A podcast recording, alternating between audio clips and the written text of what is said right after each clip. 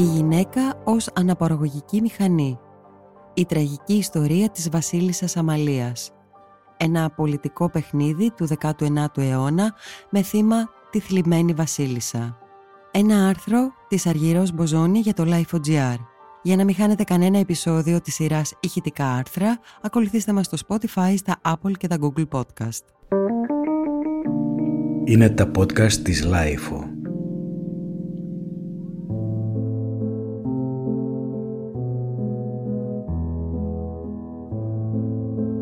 Το 1832, ο 17χρονος Όθων γίνεται ο πρώτος βασιλιάς της Ελλάδας. Μαζί του, η χώρα κάνει τα πρώτα της ελεύθερα βήματα. Ενηλικιώθηκε το 1835 και έγινε λαμπρή παράταξη, όπως γράφει ο Μακρυγιάννης στα απομνημονεύματά του, με τον κόσμο της Αθήνας να αισιοδοξεί και την καινούργια σελίδα που άνοιγε στα πρώτα χρόνια της ελεύθερης Ελλάδας. Ο νεαρός, άπειρος και απροετοίμαστος όθων που ήθελε να ακολουθήσει εκκλησιαστική σταδιοδρομία βασιλεύει πλέον σε μια χώρα διαλυμένη από πολέμους και εμφύλιες συγκρούσεις και στη σκιά της δολοφονίας του πρώτου κυβερνήτη της χώρας Ιωάννη Καποδίστρια.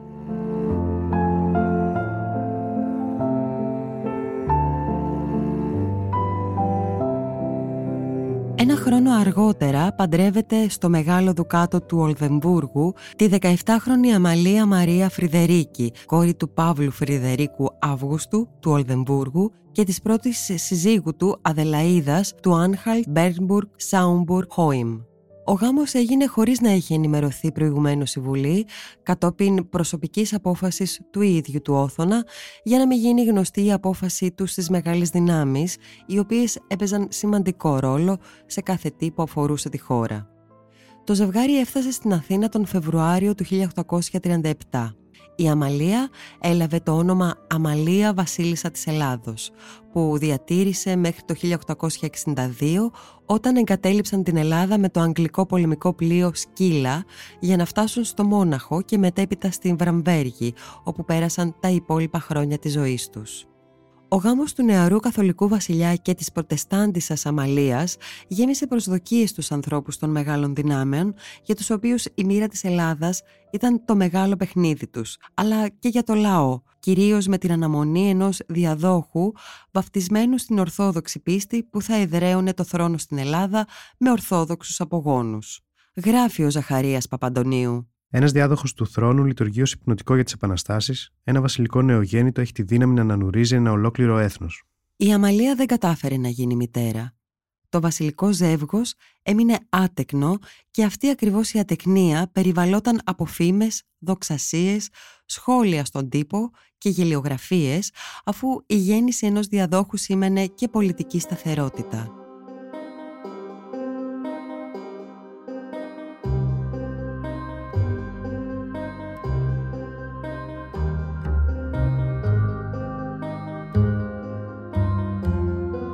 Η ατεκνία ήταν ένα από τα γεγονότα της βασιλείας τους που οδήγησαν σε αύξηση της λαϊκής δυσαρέσκειας προς τη μοναρχία με αποκορύφωμα τον έντονο αντιβασιλικό αγώνα που κατέληξε στην παρέτηση του Όθωνα το 1862 και την άνοδο στο θρόνο του Γεωργίου του Πρώτου, γιου του Δανού βασιλιά, Χριστιανού του Ένατου. Όταν έφτασε στην Ελλάδα, η Αμαλία αντίκρισε μια χώρα που δεν περίμενε. Μια κατάξερη και ρημαγμένη Αθήνα στις ανέκδοτες επιστολές της βασίλισσας Αμαλίας στον πατέρα της 1836 έως 1853 που κυκλοφορούν από τις εκδόσεις Εστία, η νεαρή βασίλισσα περιγράφει τα συναισθήματά της, παράλογα ενθουσιώδη, αν σκεφτεί κανείς ότι ήρθε σε μια χώρα όπου δεν υπήρχε καν παλάτι. Το ίδιο ενθουσιώδης είναι και οι περιγραφές της ελληνικής φύσης και των περιοχών της τότε ελληνικής επικράτειας. Τι ωραία που είναι να εισπνέω τον υπέροχο, διάφανο, καλό, φωτεινό αέρα μπροστά στο ανοιχτό παράθυρό μου, να πηγαίνω περίπατο με την άμαξα φορώντας μόνο το σάλι μου. Η πόλη βέβαια δεν είναι ακόμη σαν τις άλλες ευρωπαϊκές πόλεις, αλλά εξαιρετικά ιδιόμορφη, γράφει. Σε αυτή την εμπιστευτική αλληλογραφία που κράτησε από το 1836 έως το 1853 και αποτελεί ένα σπάνιο πανόραμα της οθονικής Ελλάδας, η Αμαλία γράφει διακριτικά για τις προσπάθειες και τις θεραπείες που έκαναν προκειμένου να αποκτήσουν τον πολυπόθητο διάδοχο. Δεν θα μπορούσε να μιλήσει ανοιχτά από τον φόβο της παραβίασης των επιστολών, πόσο μάλλον σε έναν άντρα που ήταν πατέρας της.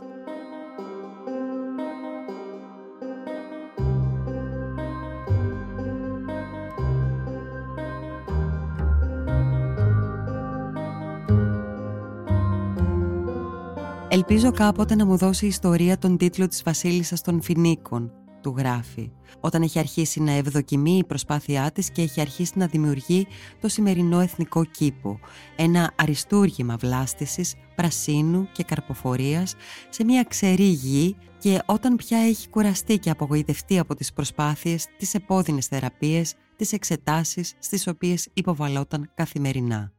Σε ένα γράμμα της από την Υπάτη, τον Μάιο του 1839, γράφει στον πατέρα της. «Έχουμε εδώ μία φρικτή σπιτονικοκυρά.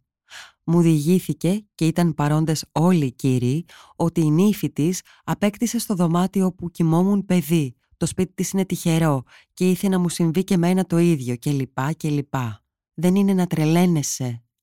Εκεί συνειδητοποιεί ακόμα μία φορά ότι όλη η χώρα ασχολείται με αυτό το θέμα της τεκνοποίησης, ενώ ακούει συμβουλές από πρακτικούς να φάει τζιτζίκια ή μπαρούτι από τα όπλα του βασιλιά.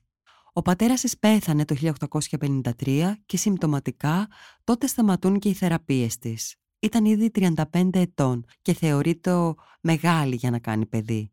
Η μήτρα της Αμαλίας η αναπαραγωγική της ικανότητα γίνεται ζήτημα πολιτικό, κοινωνικό, μέρος ενός παιχνιδιού, μιας παρτίδας πόκερ που έπαιζαν οι μεγάλες δυνάμεις. Αγγλία, Γαλλία, Ρωσία, όπως έπαιζαν και με τη μοίρα της χώρας. Και σε αυτό το παιχνίδι έπαιρναν μέρος όλοι.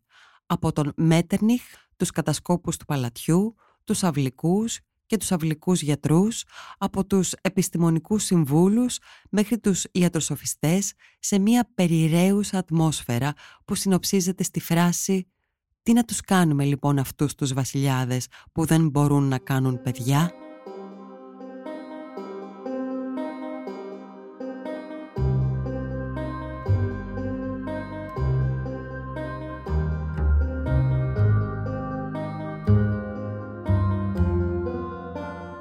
Για πολλά χρόνια, Όθων και Αμαλία υποβλήθηκαν σε επανειλημμένες εξετάσεις από Έλληνες και Γερμανούς γιατρούς, ιδίως η Αμαλία, η οποία θεωρήθηκε ότι ευθυνόταν σε μεγάλο βαθμό για την υπογονιμότητα. Ακόμα και σήμερα υπάρχει αυτή η προκατάληψη. Η κύρια ευθύνη της ατεκνίας επερίπτεται στη γυναίκα γράφει ο Αλέξανδρος Ζαούσης στο ιστορικό του αφήγημα «Αμαλία και Όθων» για τα πρώτα χρόνια της ελεύθερης Ελλάδας και τους πρώτους βασιλείς της.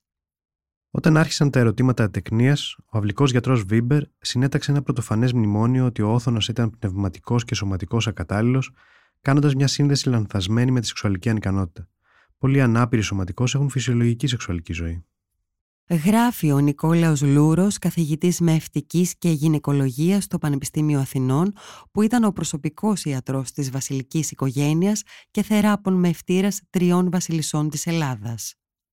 Το ότι υπήρχε κάποια σεξουαλική ανομαλία στον Όθωνα ήταν αναμφισβήτητο. Αν όμως η ανομαλία αυτή καθιστούσε ακατόρθωτη τη συνουσία ή και τη σεξουαλική σχέση και την ενδεχόμενη γονιμοποίηση της Βασίλισσας, αυτό επιδέχεται κάποια συζήτηση. Ο Λούρος, όπως γράφει ο Ζαούσης, γράφοντας ανομαλία, δεν εννοεί διαστροφή, αλλά οργανική δυσκολία.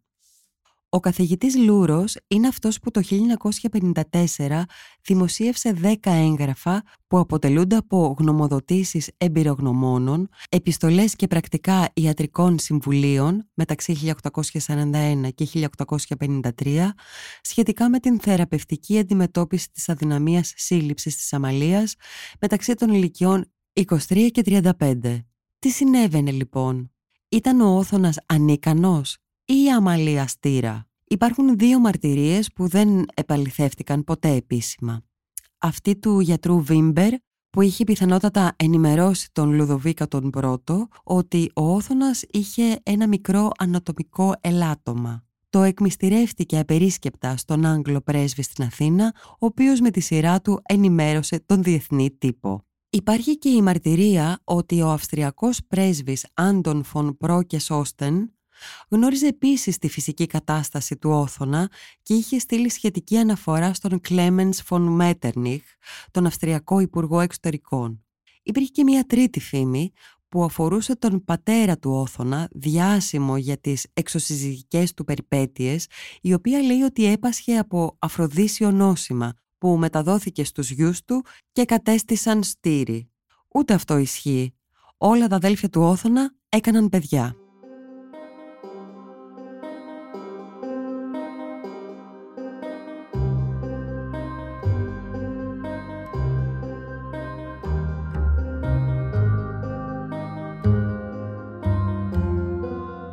Ακολούθησε ένας πόλεμος προπαγάνδας με τη Βαβαρία και τους συμμάχους της να αρνούνται κάθε σωματικό ελάττωμα ή λειτουργική ανεπάρκεια του Όθωνα, ενώ οι αντίπαλοι τους προσπαθούσαν να υπερασπιστούν τη βασίλισσα. Στη διάρκεια της βασιλείας του Όθωνα υπήρχαν και πολλές φήμες για σχέσεις του με διάφορες κυρίες της αυλής και υπηρέτριες του παλατιού. Συγχρόνως με την Αμαλία, οι γιατροί της αυλής εξέταζαν διακριτικά και τον βασιλιά του συνέστησαν να περιορίσει την υπασία, να ξεκουράζεται για τρεις ώρες πριν τη σεξουαλική επαφή και να μην φορά φουστανέλα, που θα μπορούσε να έχει επίδραση στη γονιμότητά του. Ο Γάλλος μυθιστοριογράφος Edmond Αμπού γράφει είναι 39 ετών, αλλά μοιάζει μεγαλύτερος. Είναι ψηλός, λεπτός, ασθενικός, εξαντλημένος από πυρετούς.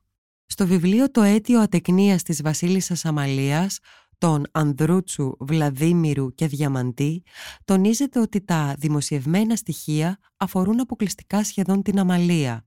Ωστόσο το διαθέσιμο υλικό είναι αρκετά αξιόπιστο και διαφωτιστικό ώστε να εξαχθούν ασφαλή συμπεράσματα για το ιατρικό πρόβλημα που παρουσίαζε η Βασίλισσα. Τις εξετάσεις της κάλυπτε απόλυτη μυστικότητα, αλλιώς ήταν βέβαιη η έξωσή τους από τη χώρα, καθώς οι μεγάλες δυνάμεις ήθελαν διακαώς να φύγει ο Βαβαρός από το θρόνο. Επτά χρόνια μετά τον γάμο των βασιλέων, οργίαζαν οι φήμες ότι η Βασίλισσα ήταν παρθένα και ο βασιλιάς ανίκανος.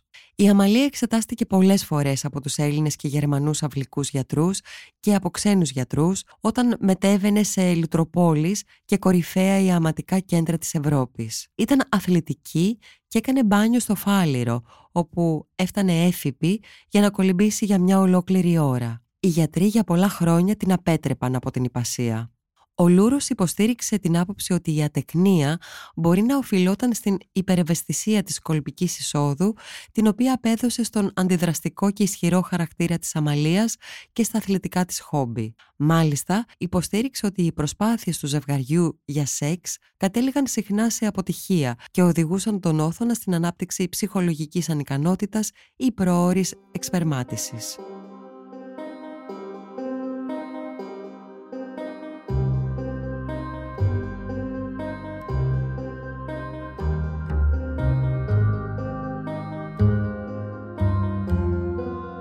Στη βιογραφία του βασιλιά Όθωνα, που έγραψε το 2002 ο Αλέξανδρος Ζαούσης, εξέφρασε την άποψη ότι η Αμαλία έπασχε από δυσπαρευνία λόγω της αυξημένης ευαισθησίας των εξωτερικών γεννητικών της οργάνων και της στενότητας της κολπικής της εισόδου, κάτι που της προκαλούσε πόνο κατά τη διάρκεια της συνουσίας και θα μπορούσε να έχει ως αποτέλεσμα την αναστολή και την προορία εξπερμάτιση του Όθωνα.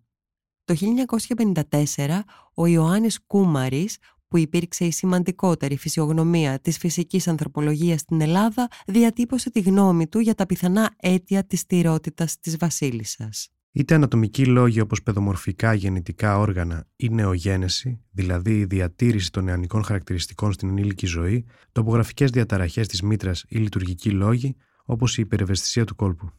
Την εποχή εκείνη η κολπική γυναικολογική εξέταση δεν ήταν διαδεδομένη. Μη λησμονούμε και τη σεμνοτυφία που υπήρχε και το γεγονός ότι εξεταζόμενη ήταν η βασίλισσα. Ο βασιλικός γιατρός Ρέζερ έπεισε τη βασίλισσα να εξεταστεί από μία μέα, η οποία συμπεραίνει ότι 7 χρόνια μετά τον γάμο των βασιλέων δεν έχει λάβει χώρα πραγματική συνέβρεση και φαίνεται να αμφιβάλλει πολύ αν θα λάβει χώρα ποτέ. Το έγγραφο δεν φέρει το όνομα της ΜΕΑς. Είναι σχεδόν βέβαιο ότι η εξέταση διενεργήθηκε από την Αγνησία Μαρκέτη, διπλωματούχα ΜΕΑ από την Τεργέστη, που αργότερα διετέλεσε διευθύνουσα ΜΕΑ του Δημόσιου Μευτηρίου. Η Μαρκέτη έφυγε από την αυλή το 1857, όταν η Αμαλία ήταν 39 ετών και οι υπηρέτριές της ήταν περιτές.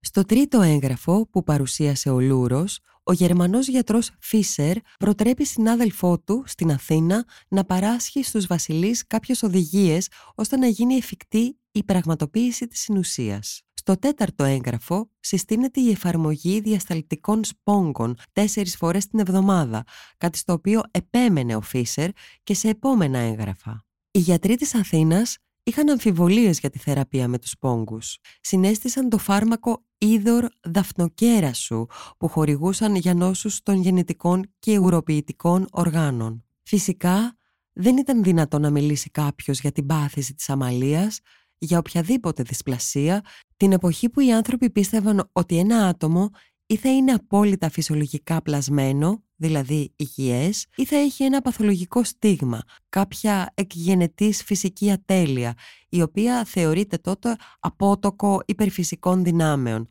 με αποτέλεσμα όλες οι περιπτώσεις να περιγράφονται ως τέρατα.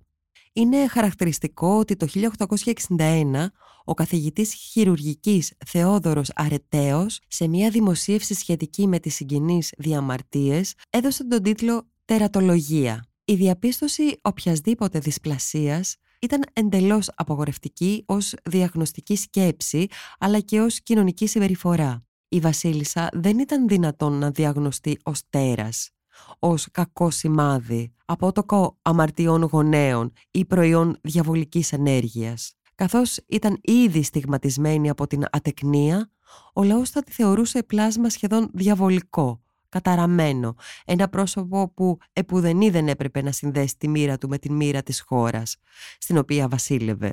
Μια χώρα που έκανε τα πρώτα της βήματα και δεν χρειαζόταν σκοτεινά σημάδια.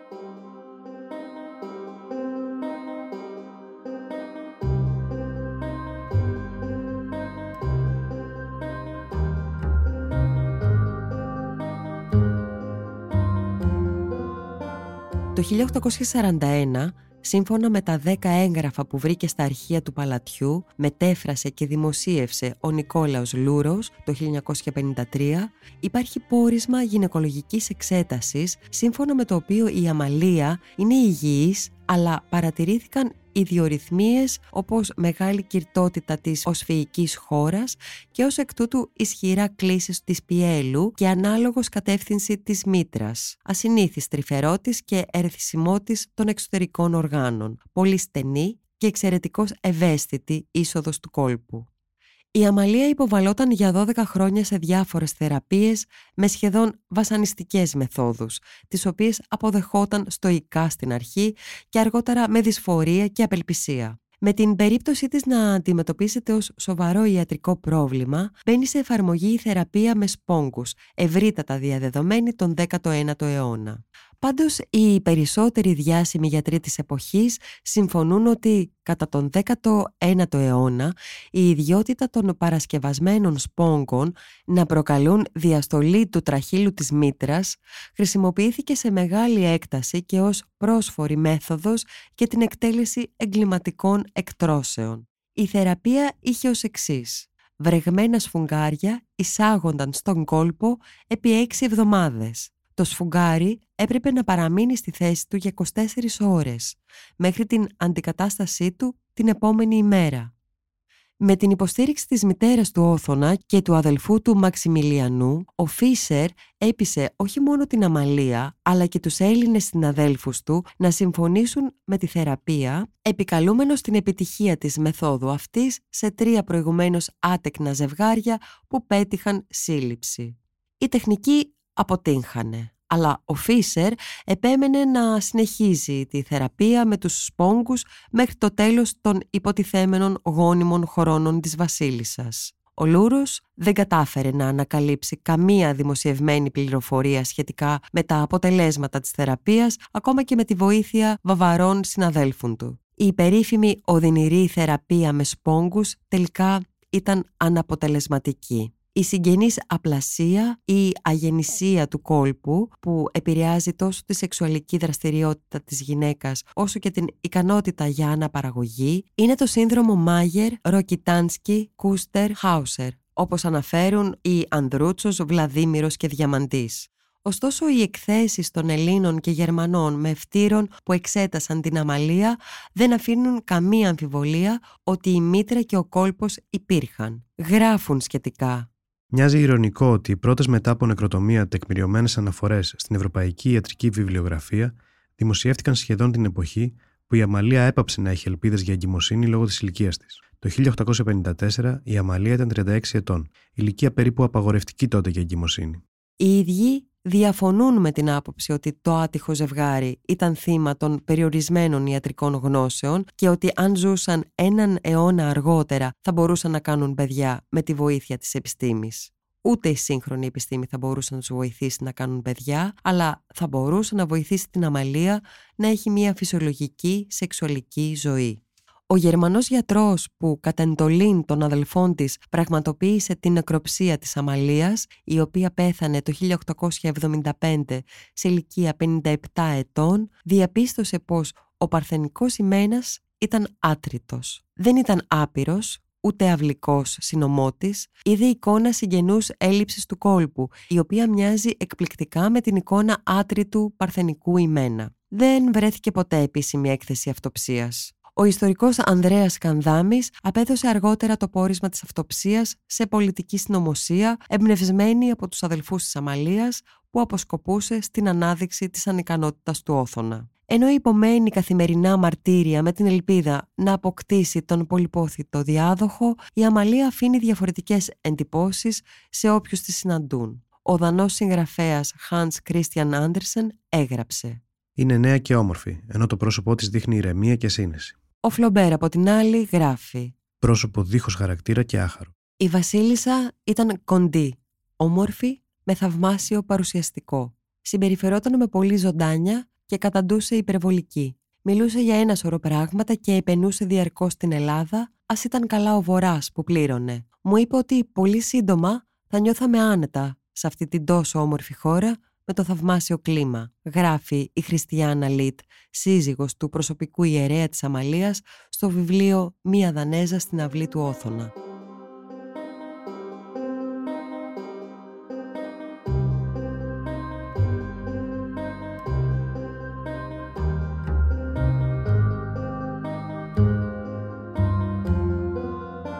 Το βασιλικό ζεύγος μετακόμισε στο νεόδμητο παλάτι του το 1843. Η Αμαλία με πάθος ασχολήθηκε με τη δημιουργία του βασιλικού κήπου. Η οικογένειά της είχε παράδοση στην κατασκευή πάρκων, του πιο γνωστού έργου της σήμερα. Ο κήπος των 155 στρεμάτων ήταν ιδιωτικός, επιστημονικός και βοτανικός. Φυτεύτηκαν εκεί πάνω από 15.000 καλοπιστικά φυτά και το 1842 φύτεψε η ίδια τις Ουασιγκτόνιες που υπάρχουν μέχρι σήμερα στην είσοδό του. Με τον καιρό θα φέρω φίνικες από την Αίγυπτο. Ο Όθων αστιεύτηκε πως είναι υπερβολικά κοντινό και εύκολο το να φέρω φίνικες από την Αίγυπτο και μήπως θα προτιμούσα να ψάξω στα Ιμαλάια. Με αυτόν τον τρόπο με κοροϊδεύουν. Οι φίνικες μου όμως, που είναι υπέροχοι, θα με δικαιώσουν γράφει στον πατέρα της.